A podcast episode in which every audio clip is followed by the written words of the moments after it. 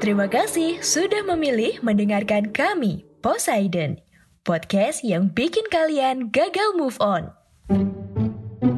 Halo Sobat Poseidon, kita ketemu lagi di podcast sejarah Indonesia bareng saya Saifuddin Alif yang kali ini saya mau bahas soal revolusi Amerika. Ini adalah salah satu revolusi besar dalam sejarah dunia karena menginspirasi banyak sekali revolusi-revolusi yang lain, termasuk revolusi Prancis. Jadi revolusi Prancis itu terinspirasi dari revolusi Amerika. Yang meskipun ya sebelum revolusi Prancis ini membantu Amerika dalam melakukan revolusi melawan Inggris, tetapi mereka malah kena batunya. Mereka juga kena revolusi dari dari rakyatnya setelah itu kan. Oke, jadi revolusi Amerika Serikat ini adalah revolusi kolonial Inggris yang terjadi pada tahun 1765 sampai 1783. Uh, revolusi kolonial itu maksudnya ya revolusi yang dilakukan oleh koloni-koloni Inggris di benua Amerika yang hasil akhir dari revolusi ini adalah kemerdekaan Amerika dari Inggris sehingga terbentuklah itu negara Amerika Serikat. Mungkin masih ada yang bingung. Jadi Amerika Serikat hari ini dulunya itu adalah jajahan Inggris. Jadi orang Inggris itu berbondong-bondong datang ke benua yang baru ditemukan oleh Columbus ini dan dari sini muncullah koloni-koloni orang Inggris di Amerika yang sampai tahun 1765 itu ada 13 koloni. Ada Georgia, ada Maryland, ada New York, ada Massachusetts Bay, ada Pennsylvania dan yang lain-lain. Ada 13 lah. Nah, ke-13 koloni ini dianggap sebagai sumber keuangan dari kerajaan Inggris. Sumber keuangan maksudnya gimana? Ya, dari daerah-daerah itu uang itu mengalir ke kerajaan Inggris. Caranya macam-macam. Dari monopoli dagang sampai soal pajak yang mesti disetor ke Inggris. Dan pajaknya ini nggak tanggung-tanggung ya. Apa aja dipajekin. Mulai dari pajak gula, ada pajak kopi, ada pajak anggur, sampai puncaknya itu adalah pajak ke semua bahan yang dicetak untuk tujuan komersil. Dari surat kabar, pamflet, sampai kartu remi juga kena pajak. Ini yang kemudian disebut sebagai Stamp Act atau ya terjemahan bebasnya mungkin undang-undang stempel lah. Ya meskipun mereka orang Inggris juga awalnya, cuma kalau diperlakukan kayak gitu ya jengkel juga kan lama-lama.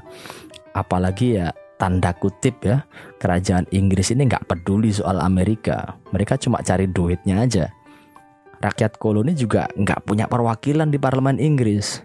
Jadi rakyat koloni ini cuma jadi objek politik kerajaan Inggris saja tanpa mereka bisa ikut membuat keputusan mulailah itu protes-protes bermunculan dari perwakilan daerah-daerah koloni. Dari sekedar protes berkembang jadi bentrok. Awal bentrokan terjadi di Boston tahun 1770. Kalau kejadian di Boston ini penembakan ya sebetulnya, bukan cuma bentrokan aja. Penembakan oleh militer Inggris ke rakyat sipil yang ya awalnya sih ledek-ledekan aja, cuma kemudian berujung ke penembakan. Terus ada juga kejadian, kejadian uh, Boston Tea Party atau pesta teh Boston tahun 1773. Tiga tahun setelah penembakan yang terjadi di Boston itu. Ini ya lagi-lagi gara-gara Inggris yang terus-terusan minta pajak ke koloni mereka di Amerika. Yang kalau di kasus ini pajak teh. Rakyat yang marah itu malah membuang teh yang ada di pelabuhan Boston yang air sekitar pelabuhan jadi merah kecoklatan gara-gara teh yang dibuang itu. Makanya disebut pesta teh ya, pesta teh di Boston. Dan dari serangkaian kekacauan itu rakyat Amerika kemudian terbelah. Ada yang pro revolusi, ada yang setia di bawah kerajaan Inggris.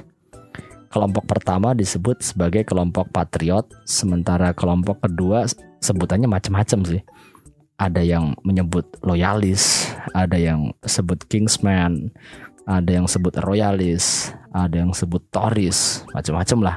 Yang intinya mereka ini kelompok yang pro kerajaan Inggris. Dari sini kelompok patriot dari 13 koloni kemudian membentuk tentara sendiri yang dipimpin oleh George Washington yang disebut dengan istilah tentara kontinental. Tentara ini terus berkembang ya dan terus melakukan pertempuran dengan tentara kerajaan Inggris. Kemenangan awal terjadi di Lexington dan Concord tahun 1775 kemudian disusul di Boston tahun 1776 dan berhasil mengusir tentara-tentara Inggris, tentara kontinental ini. Baru kemudian disusul kemenangan-kemenangan di daerah lain. Dan setelah itu ada Kongres Kontinental tanggal 2 Juli 1776 yang menyatakan bahwa Raja George atau Raja Inggris ketika itu adalah tiran. seorang diktator yang menginjak-injak hak koloni warga Inggris di Amerika dan kemudian mereka mendeklarasikan koloni Amerika sebagai negara bebas dan merdeka pada 2 Juli 1776 itu. Uh, kaum patriot memimpin dan mereka mengadopsi filosofi politik liberalisme dan republikanisme untuk menolak monarki dan aristokrasi dan menyatakan bahwa semua manusia memiliki hak yang sama. Kemudian perang terakhir ya yang sekaligus menandai berakhirnya revolusi itu terjadi di Yorktown tahun 1781. Baru sesudah itu terjadi perjanjian Prancis yang ditandatangani tahun 1783 yang secara resmi mengakhiri konflik dan mengesahkan secara total Amerika Serikat dari kerajaan Inggris.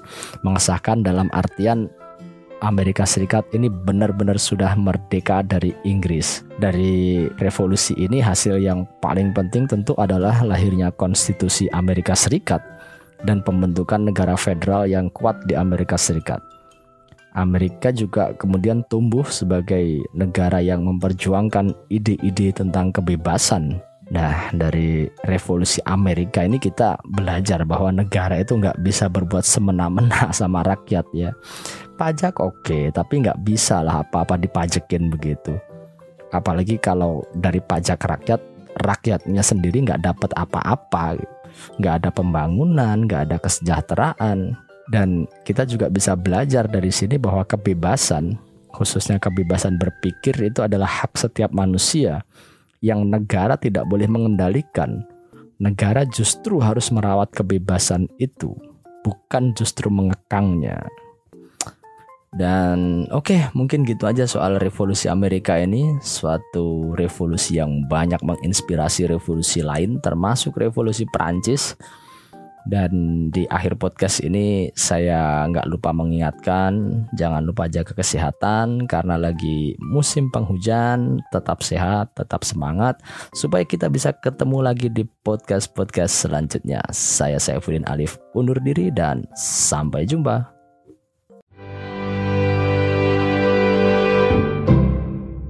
Kasih.